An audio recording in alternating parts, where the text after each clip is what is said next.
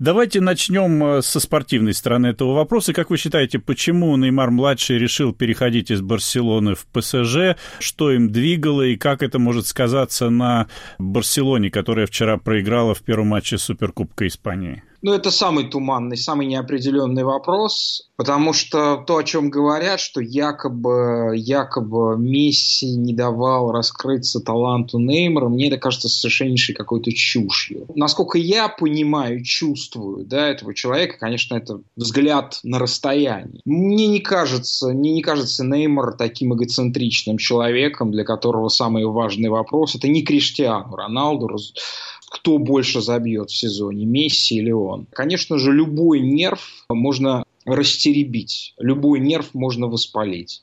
Понятно, что это бренд, понятно, что это предприятие, понятно, что Неймара очень долго обрабатывали. В конечном счете, может быть, он себя убедил в том, что он наконец сможет выйти из тени Криштиану и Месси, будучи Париже. А что касается Барселоны, знаете, тут, тут есть два аспекта. Если брать чисто спортивный, то мы видели, что такое Барселона без Неймара, или вернее, что такое Барселона с э, футболистом по фамилии Делафеу на позиции Неймара. Может быть, Делафеу, в общем, талантливый парень, он, может быть, может быть из-под пресса этого выйдет. Но понятно, что Барселоне надо закрывать эту позицию. Надо потерю качества как-то попробовать восполнить. Вопрос, какой ценой? Вот. И сейчас, поскольку образовался такой принцип домино, да, вот эти 222 миллиона, они, естественно, повлияли на рынок, они его, как говорят, обрушили, да,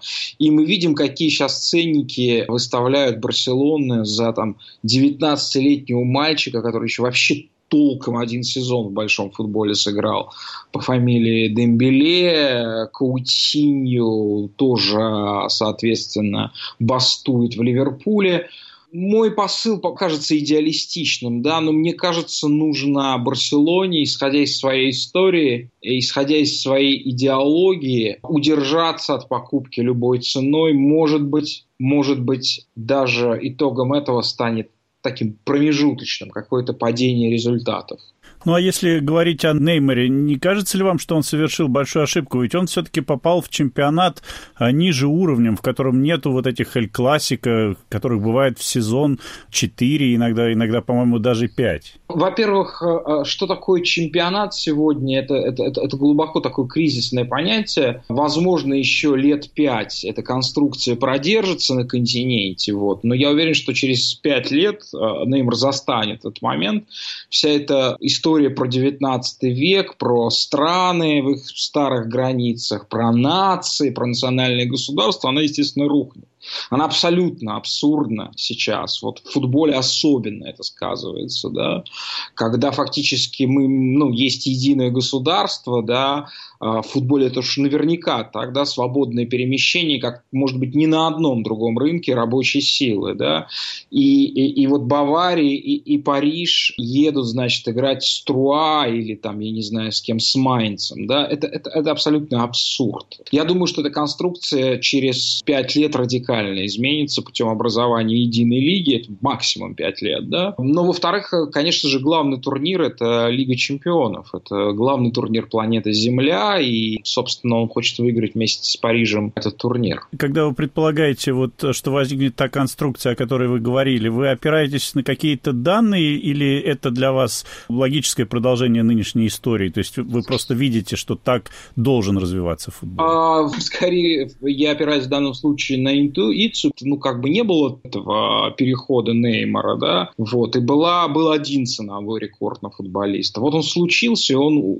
увеличен в два с лишним раза, это значит, что рынок принципиально изменится, я имею в виду рынок суперзвезд, да, ценник на них и так далее. Вообще, вообще вся экономика, она давно поменялась. Она, в принципе, готова к этим ценам. Данные – это, конечно же, давление, давление а, транснациональных а, крупнейших футбольных а, корпораций на УЕФА, которая, УЕФА, которая отстаивает так назовем, социал-христианский взгляд на, на Европу, на, в частности, на футбол, что у маленьких должно быть право голоса, что ни в коем случае нельзя избежать расслоения, что должны странным образом остаться эти национальные чемпионаты, чтобы богатые не должны становиться там, нужно их в чем-то ограничивать, да, вот, но это давление будет тем больше, чем мощнее развивается чемпионат Англии. И итогом этого сдерживания ФА может стать то, что континентальные корпорации крупнейшие проиграют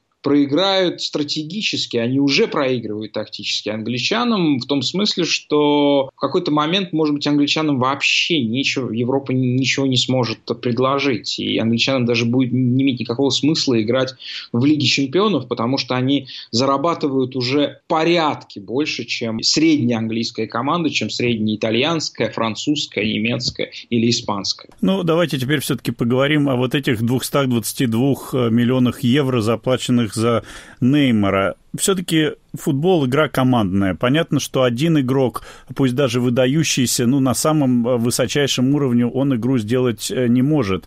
А игрок может получить травму. Но и все-таки э, заплачены 222 миллиона. Можно ли говорить, вот если смотреть на экономику футбола, что за одного футболиста заплачены такие деньги?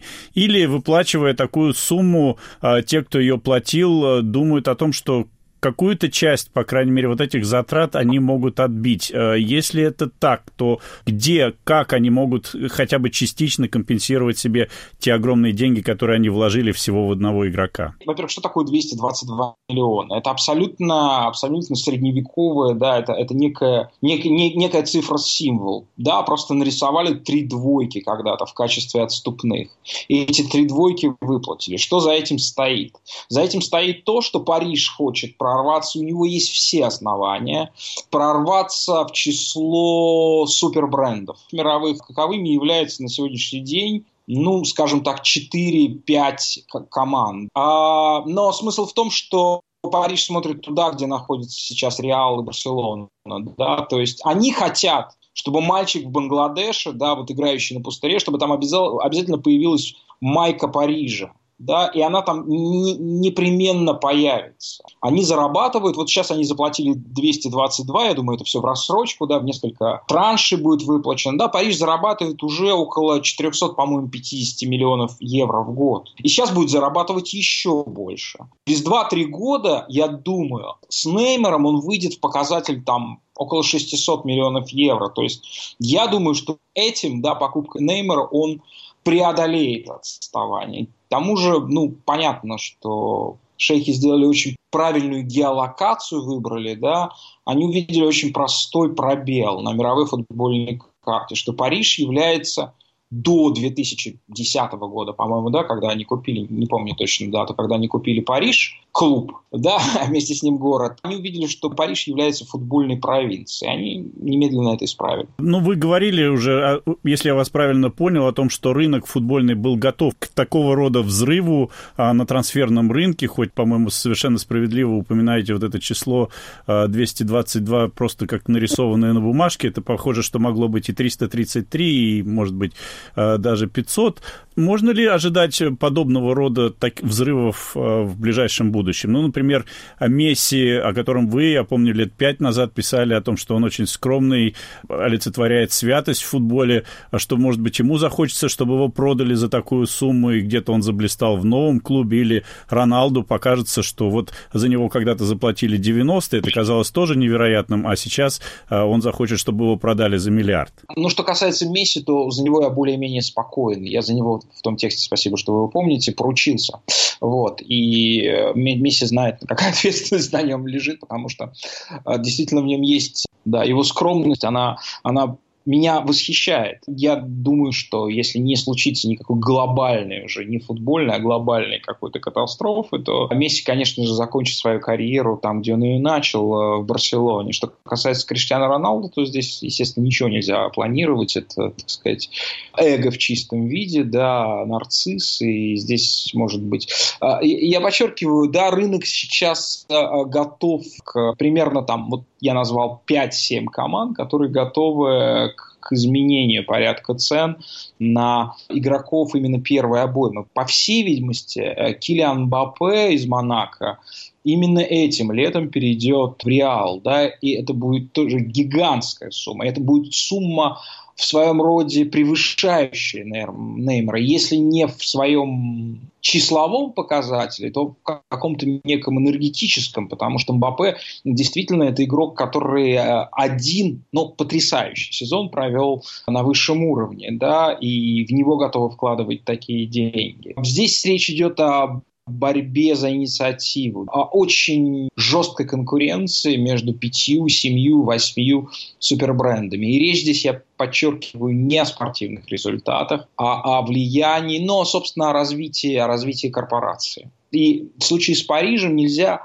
отбрасывать еще такой фактор, да, а помимо экономики, собственно, парижского футбольного клуба, да, вполне себе впечатляющая, есть, есть история с а, борьбой за влияние политическое, экономическое а, семьи и, и миров, да, которые владеют, а, владеют Парижем. Это тоже важно. Я хотел с вами поговорить об одном трансфере, пусть и таком а, потрясающем, как трансфер Неймара младшего из а, Барселоны в ПСЖ, но вы нарисовали совершенно удивительную картину предстоящей трансформации футбола, по крайней мере, на европейском континенте.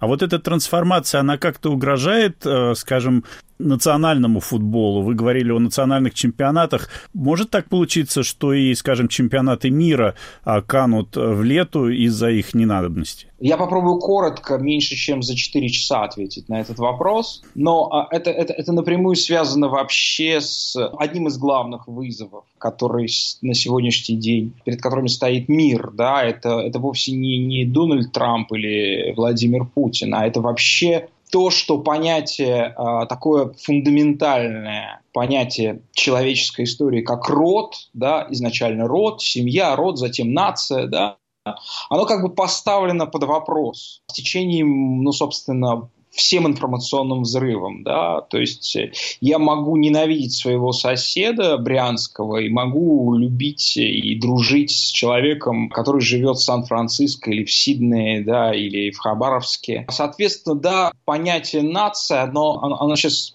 под критическим вопросом. Особенно это заметно по Олимпиаде, да, которая все более и более становится бессмысленной. Да. И, собственно, пожалуй, единственная, единственная ощутимая сфера человеческой деятельности, влиятельная а, сфера человеческой деятельности, в которой собственно, род до сих пор описывается как род, да, отстаивается как род. Более того, да, существует, существует на сегодняшний день главный ритуал, да, который отстаивает праздник рода, праздник нации, который отстаивает понятие рода, отстаивает то, что человек может сказать «я немец», «я француз». Фраза во всех остальных сферах жизни фактически уже бессмысленная. Да? Это футбол.